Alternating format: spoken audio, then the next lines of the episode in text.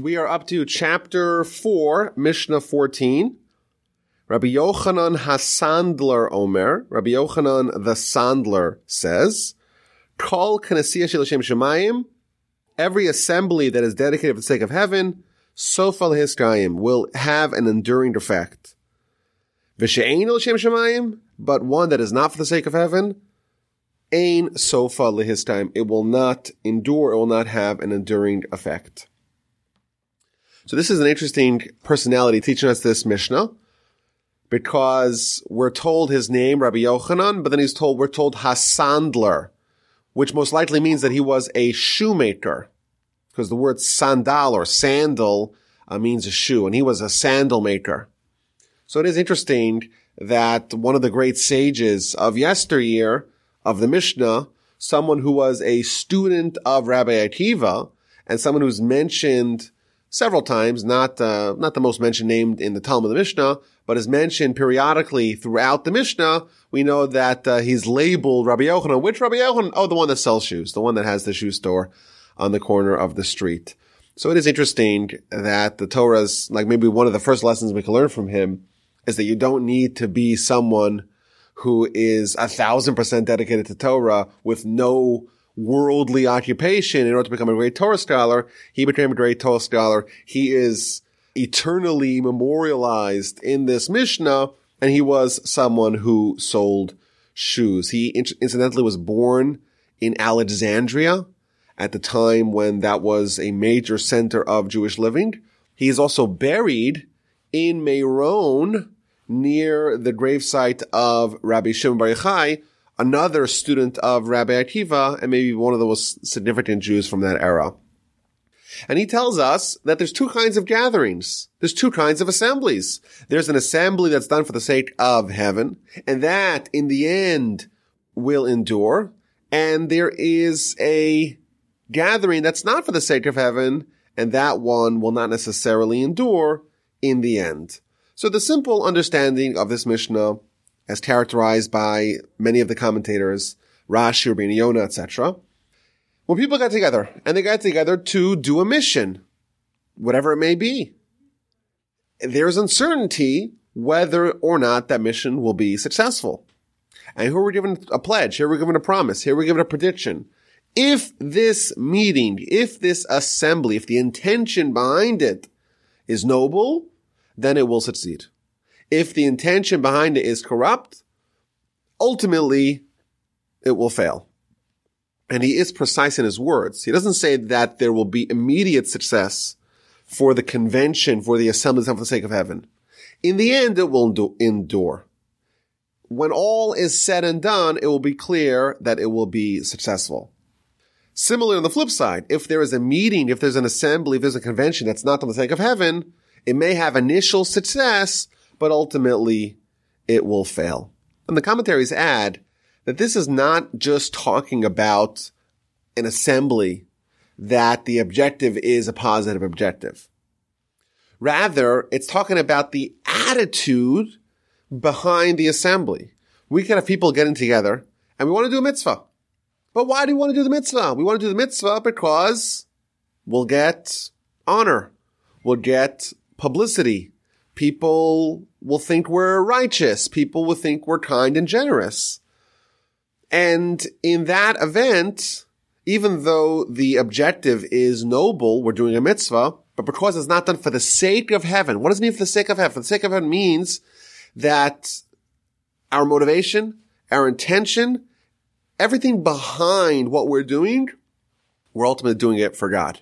And for God, to the exclusion of any other goal. And if there's any other goal that's mixed in, that's going to erode from the sincerity of our pursuit and we're not going to have this guarantee. We don't know it's going to be successful. If we come to a meeting and we're trying to do something good and no one is saying, Oh, I'm going to get honor. Oh, I'm going to be praised and lauded by my friends. Everyone's going to look up to me. I'll be a hero. If no one has that attitude, and everyone's saying, I want to just contribute towards the greater good, to doing the will of God, towards bringing his influence in this world, then it's going to be successful. And by the way, I saw really interesting. One of the commentaries he explains this in a way that could be used as an effective strategy for meetings, even business meetings.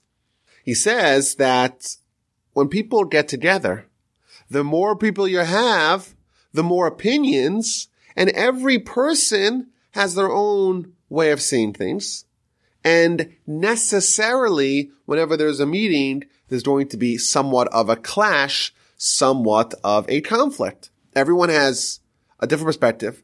Everyone has different temperaments. One person wants X.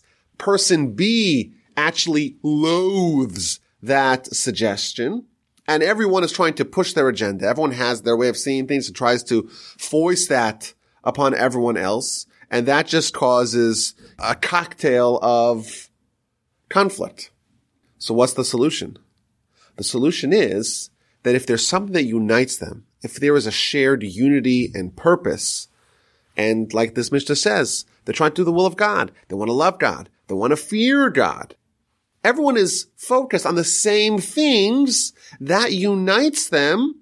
And that's going to allow one person to see the goodness of the suggestion of the other person. It's going to create like a team atmosphere and that's going to yield positive results. The meaning is going to be successful. Now, in the accompanying teaching of this Mishnah found in, in Avos D'Rabbi Nosson, it goes through a historic example of this taking place.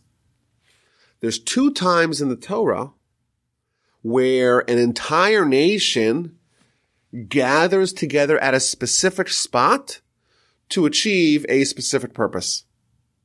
And one of them is in the book of Genesis. And that is, of course, the Tower of Babel story. Everyone gathers together. All the nations of the world, all the nations of the region. And they have a mission. They want to make a tower and they want to triumph over God. And of course, that is a total failure. Not only do they not have success in their endeavor, but the unity itself gets dissolved and all these people who were united are now dispersed in different lands with different languages. There's now barriers separating the two.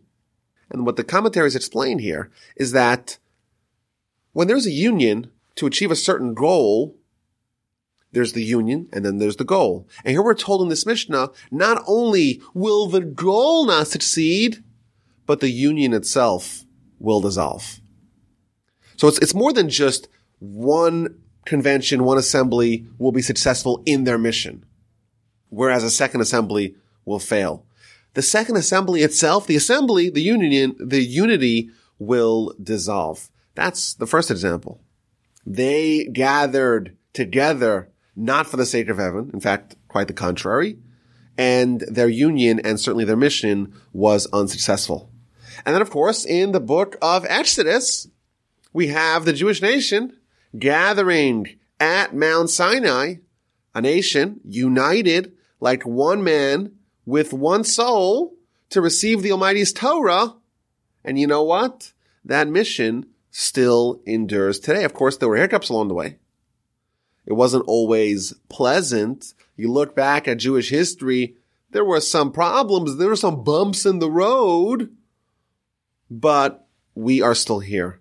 And the commentaries quote a verse in the end of the Torah all the way in Parshas Ha'azinu, second, the second to last, the penultimate Parsha of the Torah, where the verse says, I will bring about all my arrows against the Jewish people, which is again, it's one of those parts of the Torah that's really hard to read because it talks about the Almighty avenging, so to speak, his honor against us. But the way the Talmud derives that verse, all my arrows and my quiver will be used up, but the nation will still endure. Yes, our people have had somewhat of a tortured history, but you know what? We're still standing today, maybe stronger than ever. And I think there's a, there's a deep insight here. I heard this idea recently. You know, if you think about it, the Tower of Babel, could you think of a more convoluted plan? a nation says, we're going to build a huge tower and we're going to triumph over God. It seems to be the most outrageous suggestion ever. And we read it and it's very hard for us to understand what's really going on. Typically we think, you know, these are a bunch of primitive people, primitive pagans. What do they know about anything? They're so unsophisticated. They're so unintelligent. They actually think that man can triumph over God. That's the simple reading. I heard something really fascinating. You think about these two conventions. We have one at Sinai. Jewish people receive the Torah. And one in the Tower of Babel. Now the Jewish people, we study Torah, of course the Torah that we got at Sinai. But the majority of Torah study in the world is actually more associated with Babel than with Sinai. Because of course in Babel, in Babylonia, the Jewish people, obviously this is a mission not just of one person, this is generations, but that is where the Babylonian Talmud was written. And isn't it amazing that the two venues where we kind of got Torah are both here presented as places where there was a gathering, and one of them was a gathering of the Jewish people that was successful. One of them was a gathering of these ancient pagans, a total flop, a total failure. Yet that same place, that's where we actually coalesced to write down the Talmud, and most of the study that we do today is oriented around the Babylonian Talmud. Isn't that interesting? So what I heard was, if you think about it, when you open up the Talmud, you find the name of this rabbi who said X and the name of the other rabbi who said Y and they're arguing and they're arguing and all these rabbis are arguing. It's like you, you, you're, you're peeking in into this arena where a bunch of sages are screaming at each other.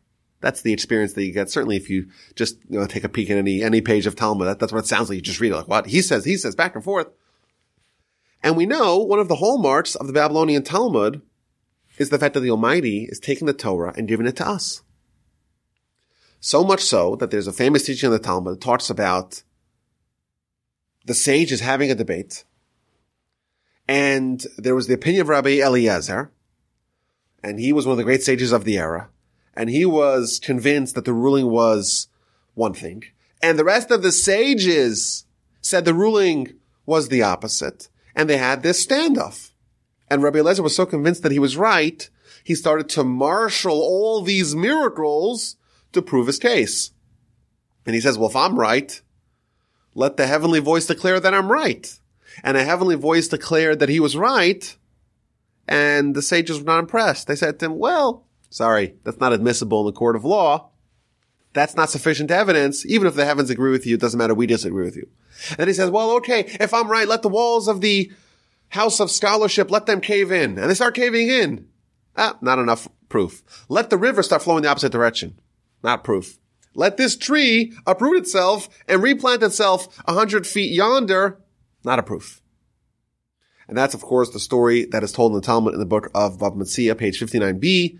As a result of this story, Rabbi Eliezer is ostracized. He's put into uh, excommunication and kind of Jewish history has to readjust at that juncture because the greatest sage in the land is persona non grata. But the Talmud goes on to say that one of the sages met Elijah the prophet, which is not uncommon. These sages are like angels. They can meet Elijah no problem. And what do you do when you meet Elijah? You ask him, what's up? What's happening? Not what's happening here. What's happening in heaven? Because Elijah, he's someone who is seamlessly transitioning between the heavenly realm and here. And he could give us a window to what's actually happening in heaven. So the sage meets Elijah and says to him, what's happening in heaven? And Elijah tells him, the Almighty is saying as follows, Nitzchuni banai, nitzchuni banai. My sons have triumphed over me. My sons have triumphed over me. What this is telling us is that there is an element of, of, of Torah jurisprudence that says that the Torah was in the heavens and was given to us and it was taken away from the heavens and given here, and the ruling of the Sanhedrin, the ruling of the majority, that wins even in opposition to the will of God. And that is most found in, ba- in Babel. And the ancient pagans of yore, they said, hey, there's some, there's some power in this place. This place, this place of the, this Babel place, this is the one place in the world where man can triumph over God.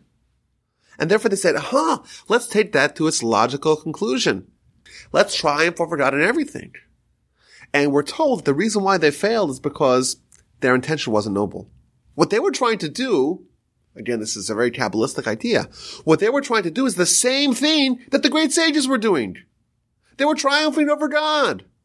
How is it possible that Rabbi Eliezer has God on his side and loses the argument? Well, that's, that's a certain power that's given to us via the Torah and manifested in Babel. And we're told the reason why, whatever they were trying to do, and again, it's a very complicated thing. We read it, we don't understand it.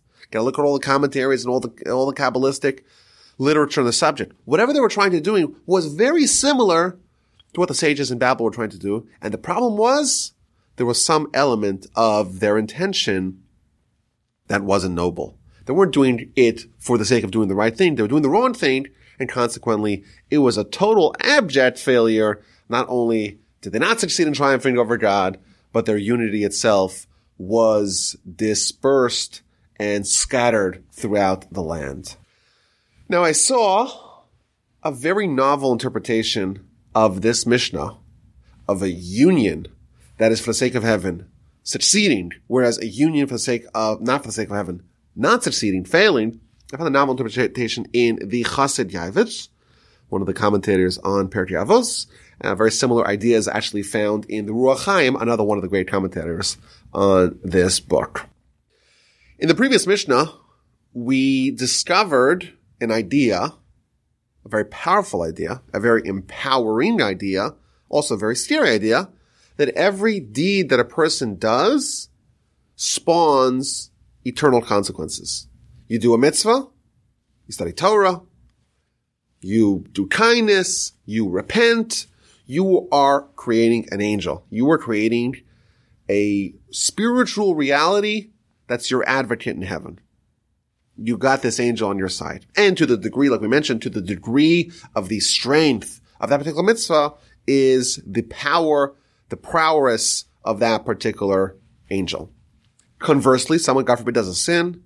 That too spawns an angel, but not a defending angel, not an advocate, not a defense attorney, but a prosecutor, someone who is going to look out to try to trip you up. Someone's going to try to present your misdeeds in front of God. What happens after someone dies? Well, the person has to give an accounting for their behavior.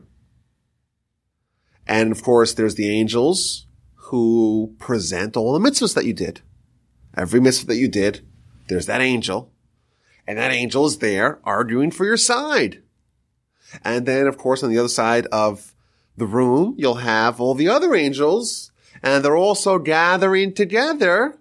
But what are they trying to highlight? Not your good deeds, but your misdeeds. And depending upon who wins that battle, that's what happens to you. You know, if, if we believe that's one of the basic pillars of Jewish faith, we believe that someone has to give an accounting for their behavior and there's reward for good deeds and there's punishment for bad deeds. That's one of the basis, one of the 13 principles of faith, the idea of reward and punishment. But here we have two gatherings. There's the gathering for the sake of heaven. That's a reference to all the good angels that are there testifying to your good deeds and standing up for you and defending you, being your advocates. That's one assembly. That's one post-mortem assembly. And then you have the second post-mortem assembly, and that's the other angels that are there to highlight your misdeeds. In our Mishnah, it's perhaps an extension of the previous Mishnah. The previous Mishnah talking about you creating angels, good and bad ones. Here, those angels are gathered together. There's an assembly for the sake of heaven. That is your good angels. And then there's an assembly not for the sake of heaven, and that's the bad angels there that you created with your sins. And we're told a very heartening thing. The assembly that's for the sake of heaven, the good angels, that will ultimately endure. That will last forever. Reward in heaven is eternal. Whereas the assembly that's not for the sake of heaven, punishment in heaven, that will not endure. That is not eternal. That is temporary. We believe in a concept, and this is a big subject. What happens after you die? Maybe one of the most intriguing subjects there is. But we believe that there's a concept called Gehenna. We're told it was created on day two, and we're given some descriptions about it. It's not uh, maybe the most pleasant reading material to learn about Gehenna. But we're told in the Talmud that a person is there for a maximum of 12 months, maximum of a year. And we have speculated together in the past that the reason why a person could be in Gehenna, in post-mortem purgatory for up to a year, it's because there are 365 potential sins in the Torah, each one of them corresponding to one day of the year. And therefore, if a person has committed all the sins, each day of a given year, they're going to face retribution, face punishment, so to speak, face cleansing, face purging of that given sin. And if they do all the sins, well, then they have a whole year to account for it. But what happens after the year is done? Well, then they're clean and they can move on to the more permanent assembly, so to speak, the assembly of the good angels to give them their reward for their good deeds. Now, the Chassid Yavetz is very clear to point out that this is not always true. You have people who sin and they create angels to prosecute against them. But if someone is themselves a prosecutor, i.e., if someone is inspiring others to sin, then they don't have this guarantee and they could potentially be punished forever. Separate discussion, but important to mention. Now, just because we're on the subject, there is a, an analogy that I'm fond of on this particular question of what happens after you die. Now, whenever we talk about this, it's very important to give the following disclaimer, and that is that the subject of eschatology, the subject of what happens after you pass, that is one of the most difficult questions to parse out because the Torah is very opaque about it. And the Talmud is almost deliberately going out of its way to mask the answer to those questions or to the answers to those questions. It's hard to know why. Other religions make a big deal about really talking about this, about really, you know, going through the details and really trying to steer people into compliance. And it seems like the Torah does not do that. And there's various answers as to why. Uh, for example, there's a Ramban that we just read a couple weeks ago in the Parsha. The Ramban says you know, you look at the Torah, it talks about all the good things that happen to us if we, if we do mitzvos, all the bad things that happen to us if we sin, but it doesn't mention, at least not explicitly, it doesn't mention the afterlife. It talks about you'll have a lot of grain and your, your children will live, you'll be able to triumph over your enemies, you'll have peace and prosperity and hegemony and stability, security, a lot of good themes, but they're all rewards in this world. Why does it not mention rewards in the next world when your soul has been removed from your body and you could fully appreciate the reward of your mitzvahs? That is the question that uh, the Ramban addresses. And he gives some answers. He says, for example, well, you have to know how to read the Torah. And on a Kabbalistic level, when it's talking about grain, it's not really referring to grain. It's referring to, if you know how to read it, it's, it's like a, the Ramban oftentimes invokes the Kabbalistic layer of the Torah. Maybe it's re- actually referring to the eternal afterlife reward. That's one idea. But he also says something which is, I think, very germane to our subject. He says that the Torah only tells us things that we wouldn't have known otherwise. Every word in the Torah has to be something, has to be a novel insight. If it's not novel, Torah should have deleted that word. Can't have any extra words in the Torah. So the Ramban says that it's not a novel idea to realize that we will have an afterlife. Because after all, we have a soul. And the soul doesn't die when we die. And the insight, the novel insight is only that someone could potentially lose their eternity. But the fact that someone has eternity, that someone's soul lives on, that someone's soul endures, that is something which is so obvious, you don't need to be told to us in the Torah. And you could actually infer it from the fact that people are cut off, so to speak. That tells you that it's possible for someone to lose that. That's the novel insight. But of course, the default insight is that we merit eternity. And unless things go horrifically wrong, we're going to have uh, a soul that lives on after we die. But a good way of thinking about this, I want to share this following analogy. So if you rent a car, let's say you rent a car for 30 days. After 30 days, you have to bring the car back. You have to bring the car back and you have the representative from Avis or Hertz make it the rounds around the car. And it used to be that if there was a tiny nick, you know, just the, the size of a micro, you need a microscope to look at it. Then they would say, okay, well, you got to pay for that. You got to pay for that. And therefore you have to go, when, when you rent the car, you got to make sure it's actually perfect because otherwise they'll invent stuff. But nowadays, what they do is they say, well, it's got to be the size of a golf ball or it has to be bigger than, you know, a scratch has to be bigger than, you know, two, three inches for it to matter. But anyhow, there is this examination, this post rental examination of the car to see what is the condition of the car and what do you have to pay potentially to make sure that you return it in the same working order that you received at the beginning of the rental. The Talmud tells us that we are given a pure, unadulterated soul at birth. Well, its truth is we're given it, we're given it earlier at conception, but at birth, we're told that our mission is to preserve the holiness, the purity of our soul, and make sure it does not co- become corrupted, it doesn't get sullied. Every sin amounts to the soul getting pinged, the soul getting dirtied, the soul getting sullied tainted, corrupted. And of course, we can repent and, and cleanse that. We can do mitzvos and ascend above that. But that's the conflict of our lives.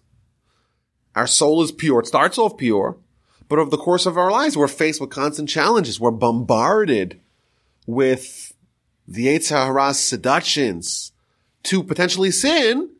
And that's going to determine whether or not our soul is going to become impaired, going to become infected, going to suffer from the effects of sin corrupting the soul. When you return your rental car, it could be in various conditions.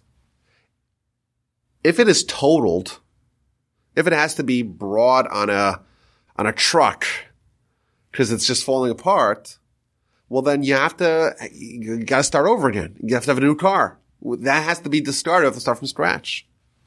Well, what if it has some damage, but it's not totally total, destroyed. Well, then, okay, you got to pay for it. And once you pay for it, you're good.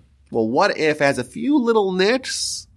Maybe those could be ignored, but it's probably a good idea for the rental car company to power wash the car, make sure it's ready, ready to go and perfectly clean. And of course, every once in a while, you'll have someone who takes their rental car to the car wash before they bring it in and they return it in absolute gleaming shape. We bring our soul back to God after we die. And the Almighty is going to make that little circuitous round, so to speak. Let's see what happened. Let's see what happened to this particular soul. And God forbid if someone totally corrupts their soul. It's unrecognizable. It just looks like a, like a hunk of soul, like a hunk of, of metal that's contorted because it was in a huge accident. You gotta start from scratch. Either potentially you gotta go back to the back in the ringer, you gotta go through this experience again. Maybe something, again, this is uh, very fringe cases, but maybe there may be, this is a discussion by the way in the commentaries, but there may be a possibility for someone to not even give, be given a chance to, to go through the experience of life again. Maybe, you know, if you bring the rental car back in such destroy conditions, they'll, they'll never rent to you again. You're, you're not worth the risk for the company. Well, what if it's still in working order, but it needs to be repaired a little bit before it can be polished and cleaned and ready to go in the showroom, in the showroom? Well, then it's got to go through some cleansing process. When we talk about Gehenna, certainly in the context of this idea, or we're talking about the fact that someone has to rectify, has to cleanse their soul before it can experience any eternal delight in the afterlife. And therefore it has to be power washed. But here we're told it's, it's not permanent. It will not endure this assembly of the angels, not for the sake of heaven. This gathering of all the angels to highlight your sins. That's not forever. That's temporary. You gotta power wash, gotta clean it out to prepare it for presentation, to prepare it for the eternal experience that it is due. I remember hearing a lecture from someone who said, I really, really hope I'm good enough to make it to hell. I'm good enough to make it to Gehenna. Which to us, you know, sounds a little sacrilegious, but, but in this context, it means someone fulfilled their mission. They have brought back their soul back to God in good enough working condition. It's still salvageable. Their life was a success. And of course, every once in a while, you'll see a tzaddik.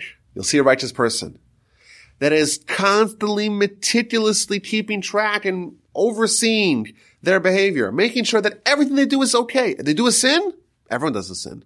Right away they repent for it. And they're always trying to improve. They have this upward trajectory. They're always trying to study more. They're always trying to learn more, always trying to improve. And whenever they trip up, like everyone invariably does, they quickly cleanse it. Talmud tells us, if you see a Torah scholar doing a sin by day, don't question him at, night. Because you know what? Invariably, that Torah scholar repented for his misdeed. Everyone sins. The problem is when someone doesn't repent. If someone's constantly monitoring themselves, repenting the day before they pass, they can be assured that when they return their proverbial rental car to God, it's going to be in good shape. And maybe they could even forestall the post-mortem power wash, the post-mortem cleansing, because you know what? They power washed it here, they cleansed it here, and they are good to go. And the Chassid Yavetz ends off with quite an empowering thought. He notes that the Mishnah says if there was an assembly, a convention, a gathering for God, it will endure. And then he says, what if there is a gathering that's not just for God, it's by God. It was made by God, a gathering done by God. And of course, it's the Jewish people. Our nation was gathered, was made by God. We were strewn throughout Egypt, and the Almighty plucked us up and made us and forged us into a single nation. Surely, if a convention for the sake of God is going to endure, surely a convention, a union, an assembly that was actually made by God will endure. Like we said, it's not always going to be easy. It's going to be a rocky road, but ultimately our nation will triumph. And it's kind of amazing. We have this teaching given to us by Rabbi Yochanan, the shoemaker. And there's so much nuance in the short words. If there's a convention assembly for the sake of God, it will endure. If there's a convention not for the sake of God, it will not endure.